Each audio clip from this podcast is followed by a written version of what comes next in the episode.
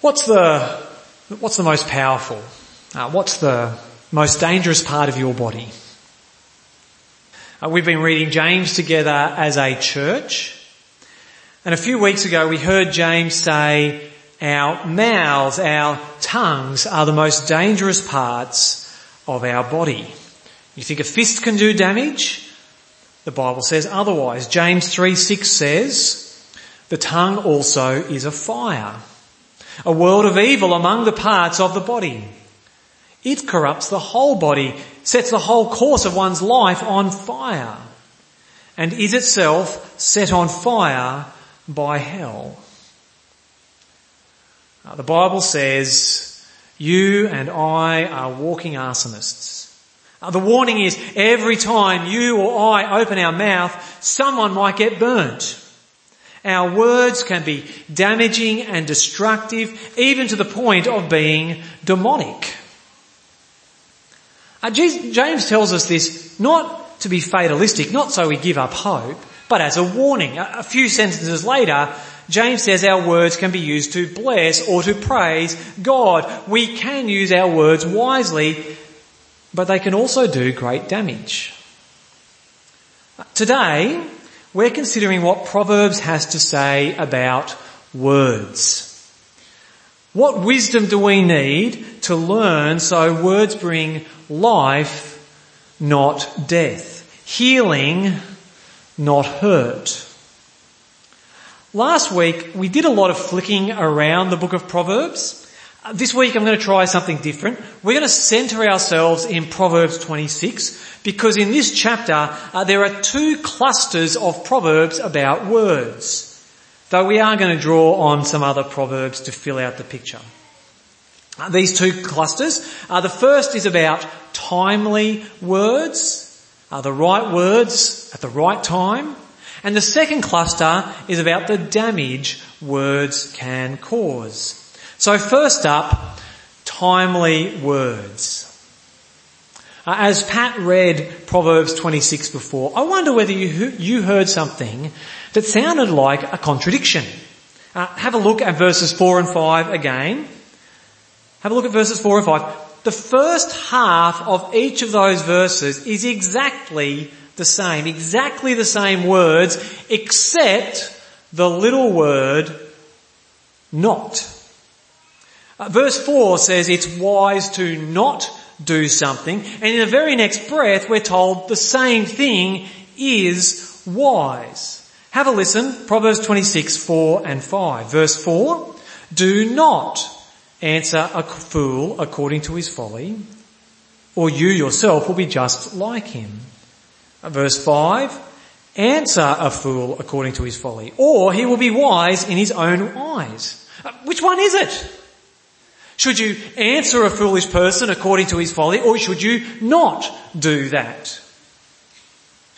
Before we answer that specific question, we get into the details of what the Proverbs mean, uh, this contradiction teaches us something about reading Proverbs. We're reading Proverbs together uh, the next couple of weeks.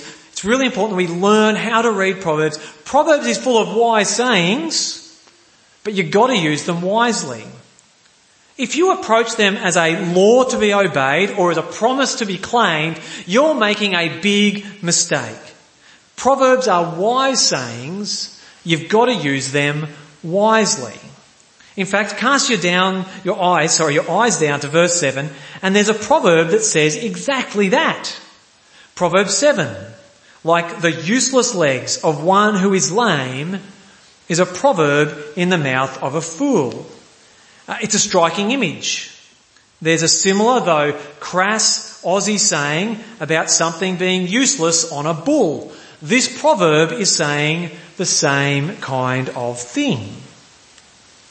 You can memorize, you can recite proverbs till you're blue in the face, but they'll do a fool no good. They're as useless as they're no good if you don't know how to use them or apply them. And then you jump down two verses later, verse 9, like a thorn bush in a drunkard's hand is a proverb in the mouth of a fool. Not only are they useless, they can be dangerous. The only way we can really know how to be wise with the Proverbs is when we know them in relationship to God, when we know wisdom in relationship to God. It's the fear of the Lord that's the beginning, the foundation of wisdom and knowledge. You can memorize the Proverbs, but they're useless. Actually, they're dangerous if you're a fool. They're dangerous because you might think that you're wise, but you're actually not if you don't fear God. And we really see this in the apparent contradiction between verses 4 and 5. What are they saying? Well, sometimes it's not wise to answer a fool.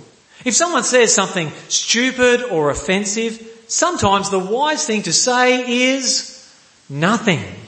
To not answer the fool. Just ignore it. Get on with your life.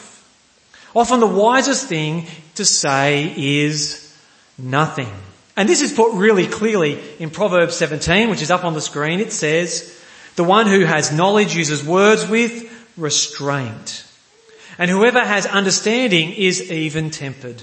Even fools are thought wise if they keep silent and discerning if they hold their tongues.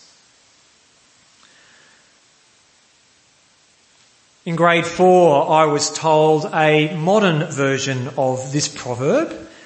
In grade four, I must have been particularly chatty that day. My, my teacher, his name was Mr. Linnett, he said, Daniel, empty vessels make the most noise. If I recall correctly, I heard it and it stung straight away. Maybe because I was learning the drums at the same time. If James is true that our tongues are fire bombs, then keeping quiet is often the wisest thing to do. It's empty vessels, not wise heads, that make the most noise. This is something many of us need to learn in the world of social media.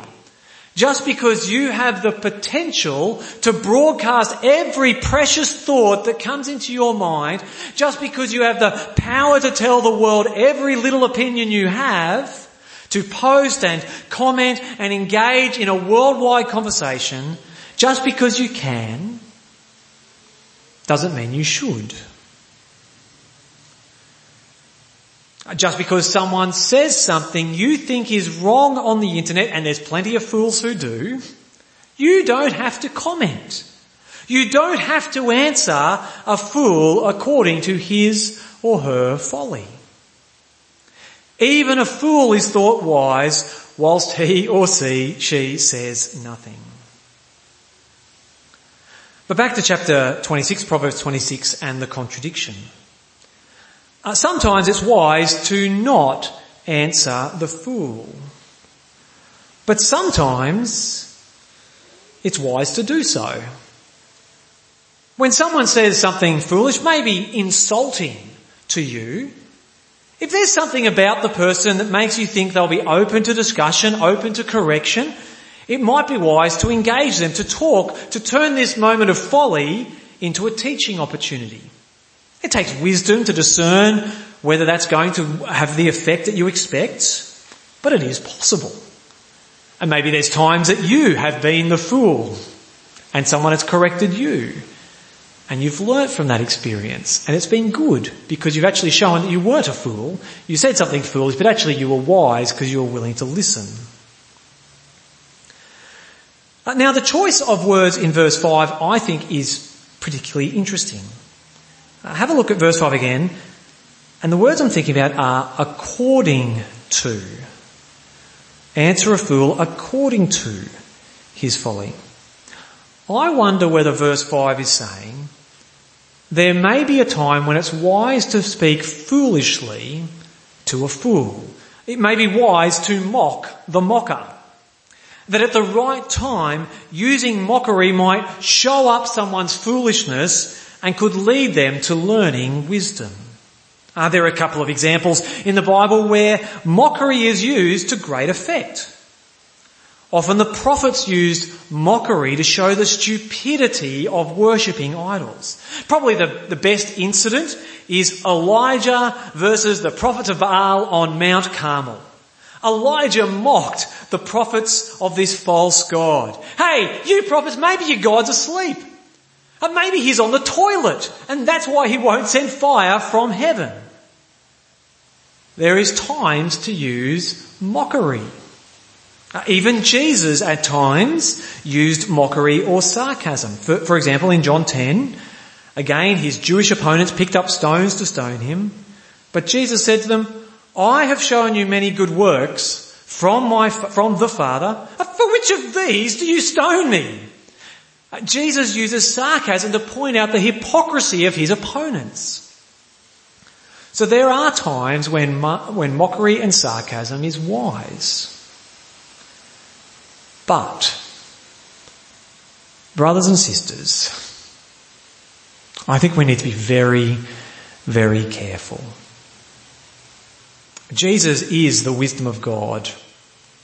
He always knows when it is right and wise to answer the fool according to his folly. But I think we need to be very careful. Mockery and sarcasm is usually belittling. It's saying that the person is not worthy of respectful interaction. Mockery is powerful. To the right patient with the right dose at the right time, it can be an extremely powerful prescription. It may confirm them in their sin and foolishness. Which I take it is what happened with Elijah and the prophets of Baal and, and even Jesus with many of those of his opponents. The mockery actually solidified them and showed them to be the enemies of God that they actually are. Though in God's kindness, God uses strong language to wake up someone and bring them to repentance. Maybe Mr. Linnett's words to me had an air of mockery, but they worked, somewhat. But we must be very, very careful. I think mockery and scorn is much more likely to come across as unkind, unfair, unloving. It's likely to sound like we're not listening properly to others and bring scorn on Christ and the gospel of salvation. We need to be wise with our words, using the right words to the right person at the right time.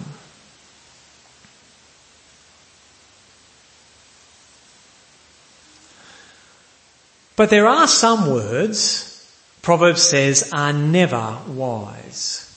Our words can cause trouble. Trouble for others and for ourselves. So if you look down at verse 17, Proverbs 26, 17, all of the Proverbs from verse 17 to the end of the chapter are about the problems words can cause.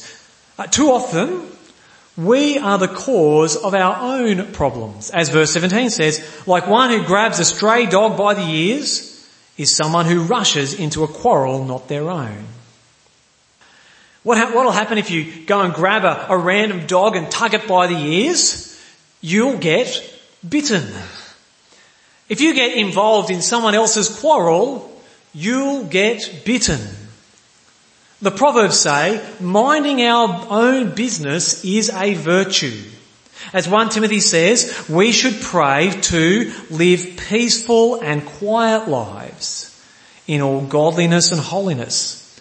Uh, the context of 1 Timothy 2 is about prayers for kings and governors. Paul doesn't say to pray that the Roman emperor, uh, or, uh, who was a pagan, uh, who was the leader of a godless empire, he doesn't say pray that they'll be overthrown, pray for revolution.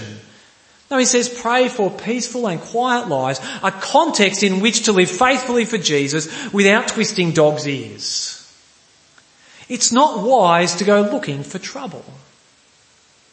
This is another risk of social media, but even also the mass media, broadcast media. We feel compelled to have an opinion, to get involved in all sorts of other conflicts that have actually got nothing to do with us. It's not wise to go looking for trouble. It's not wise to go looking for trouble, but foolish words, jokes and pranks can also land us in hot water. Verse, uh, verse 18. Like a maniac shooting flaming arrows, sorry, like a maniac shooting flaming arrows of death is one who deceives their neighbour and says, oh, I was only joking. Uh, this is really important for us. In Aussie culture, it's a mark of friendship, of mateship, to pay someone out. Now this is a proverb, not a law, and if you've got friends or family and you're always joking with each other, you can do that. But this proverb says be careful. It's really easy to take a joke too far, to hurt someone, offend them. And then what you thought was just a joke sets everything ablaze. And it becomes so hard to repair the damage and rebuild the relationship.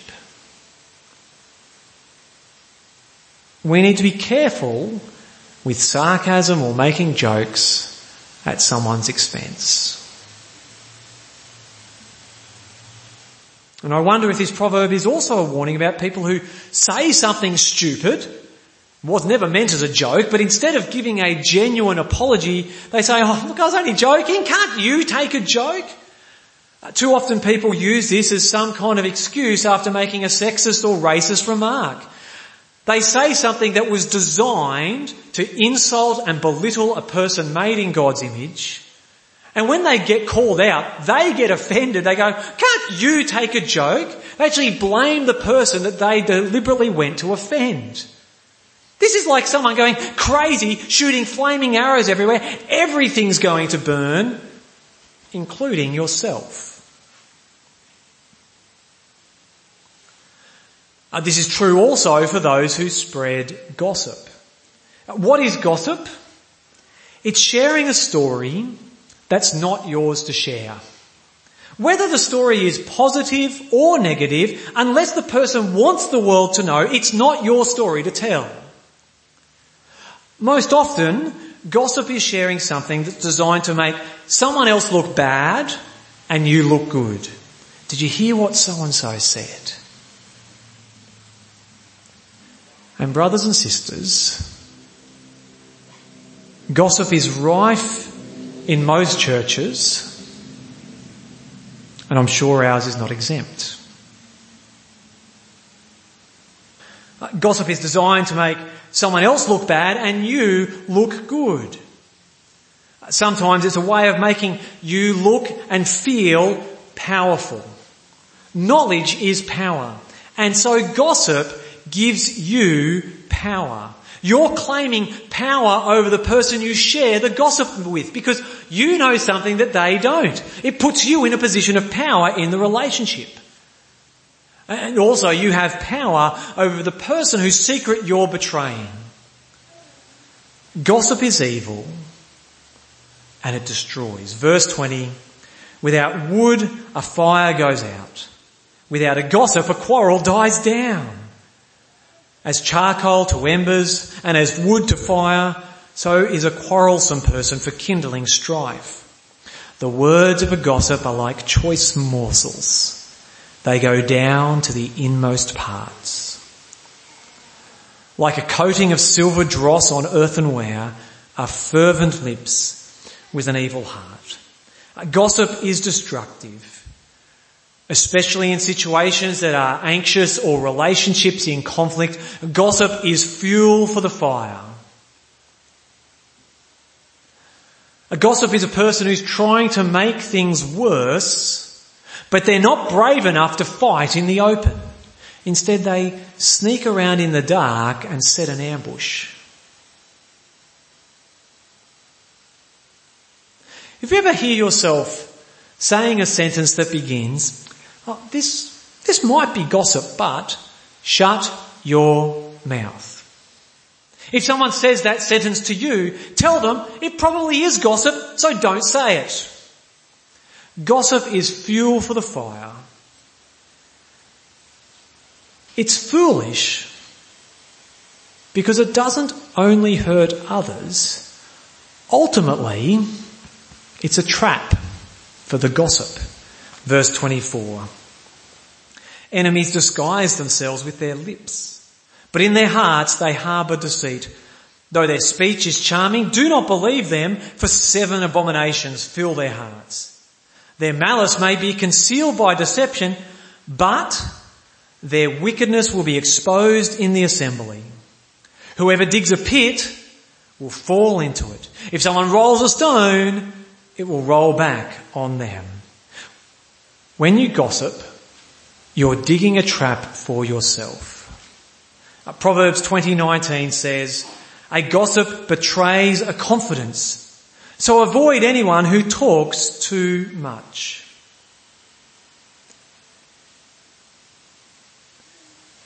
It's not only wise to not be a gossip. Wisdom says give wide berth to those who are gossips. If you're inclined to gossip, listen to this warning. Wise people will not associate with you. They won't trust you. If you're a gossip, if, if you're someone who's free with your opinions on others, if you're telling stories that are about other people, I am not going to trust my heart with you. With, I'm not going to trust you with my story. I'm not going to trust you with a, with a close relationship. A wise person stays away from a gossip. And this is destructive because it's the opposite of the kind of relationships we should have in our church because of the gospel. The gospel gives us the resources to own the truth about ourselves, to be honest about sins with one another, because when we know Jesus, we know that we all sin. So why hide it? Let's be honest and confess our sins. We all, we all face temptation, we all fall. The gospel gives us the confidence to own this truth before God and before each other. Because in Christ we find forgiveness and acceptance. Uh, in Galatians 6.2 we're told to carry each other's burdens. That's what we're to do as the people of God, Galatians 6.2. In James 5.16 we're told to confess our sins to one another. But if you're a gossip, if you're someone who tries to share gossip with me, I won't trust you to bear my burdens and I won't confess my sins to you. Gossip destroys relationships and reputations. Not so much of those who are gossiped about, but those who gossip. Gossip destroys the reputation of the gossip.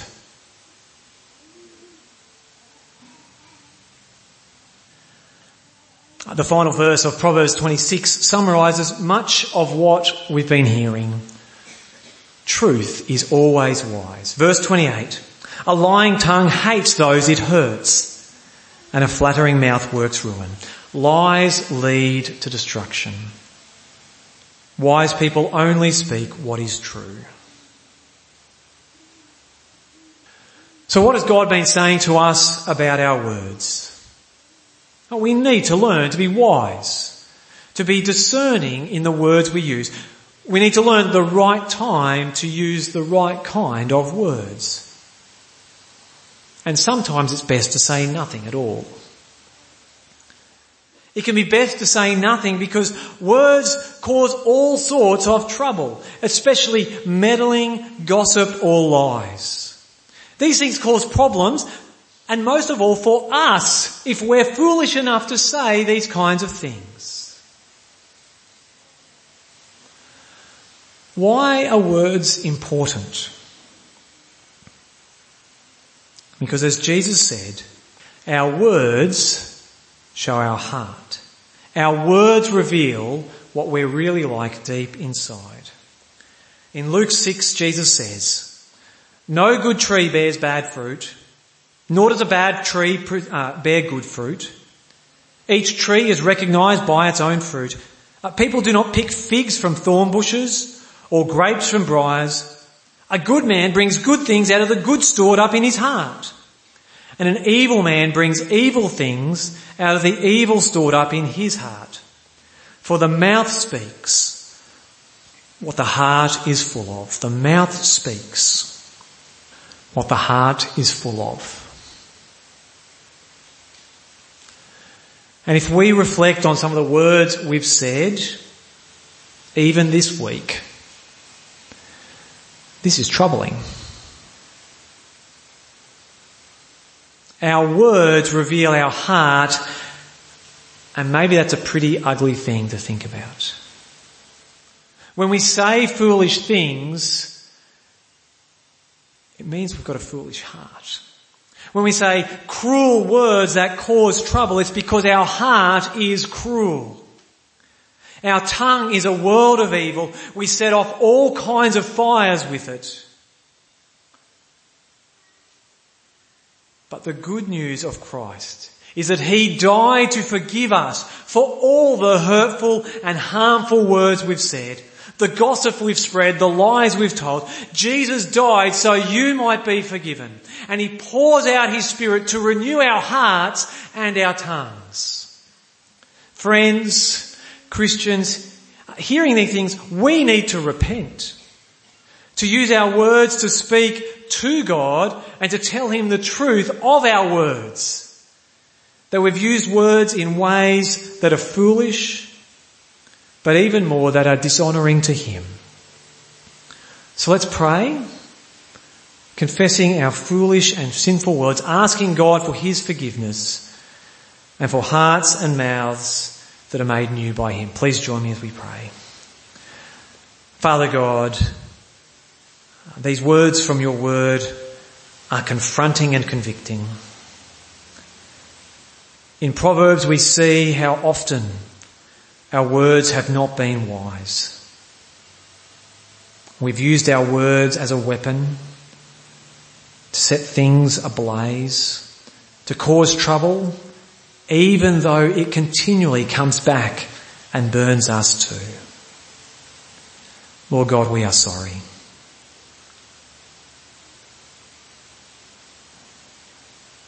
Lord God, we thank you so much for Jesus. That Jesus never said a foolish word, that all his words are true and wise because he is truth and he is wise and he is wisdom. Lord God, thank you so much that even though Jesus never said a word out of place, he died the death that sinners, that gossips, that liars, that quarrelsome people deserve to die. And yet he died for us. And he rose again to bring forgiveness and new life to all those who would trust in him. We thank you so much for this. And we thank you that because Jesus is risen and ascended, that he now pours out his spirit and by his spirit as he, as the spirit helps us and as he enables us to hear your word, he changes us. And we are changed so we might have words that praise you, words that heal rather than hurt. Please be changing us. Help us to be uh, men and women, boys and girls of truth. For Jesus' sake we ask. Amen.